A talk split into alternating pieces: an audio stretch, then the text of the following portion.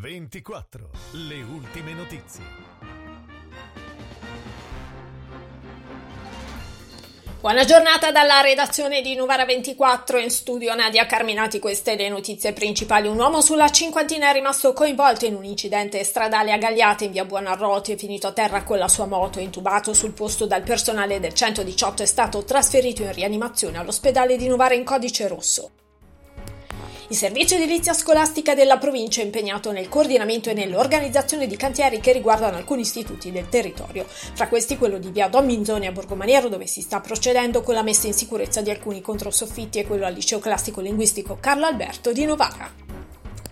Nella base italiana di Al-Mansur in Libano si è svolto l'avvicendamento alla guida di Talbat, la componente di manovra del contingente italiano in Libano nell'ambito della missione UNIFIL. Il passaggio simbolico della bandiera delle Nazioni Unite è avvenuto fra il colonnello Paolo Scimone, comandante del reggimento Nizza Cavalleria di Bellinzago Novarese eccedente, e il colonnello Marco Licari, comandante del 66 Reggimento Fanteria Aeromobile Trieste di Forlì, subentrante.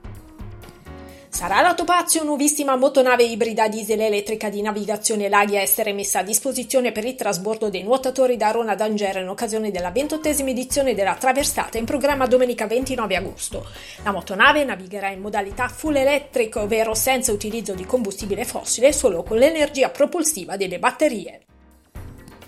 Torna il Parco del Gusto a Borgomaniero. L'appuntamento è per sabato 4 e domenica 5 al Parco di Villa Marazza con il mercato dei piccoli produttori. La manifestazione è organizzata dalla condotta Slow Food delle Colline Novarese insieme al Comune di Borgomaniero, alla Proloco di Borgomaniero e alla Fondazione Marazza con il patrocinio e il sostegno di ATL Novara. Una quarantina i produttori presenti.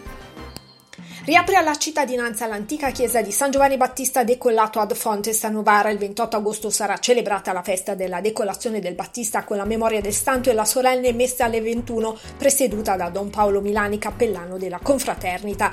Previsti anche momenti culturali per approfondire la conoscenza di questo luogo amato dai novaresi in pieno centro. Dai grandi colonnati che abbracciano l'edificio e dalla guglia posta a 100 metri di altezza, questo è il viaggio alla scoperta della cupola di San Gaudenzio. Da domani, venerdì 27 agosto e sino al 1 novembre, sarà possibile salire sul tetto della città in un percorso di due ore sino alla guglia oppure sino alla cupola in un'ora e mezza, accompagnati da una guida. Per ora è tutto, appuntamento alla prossima edizione.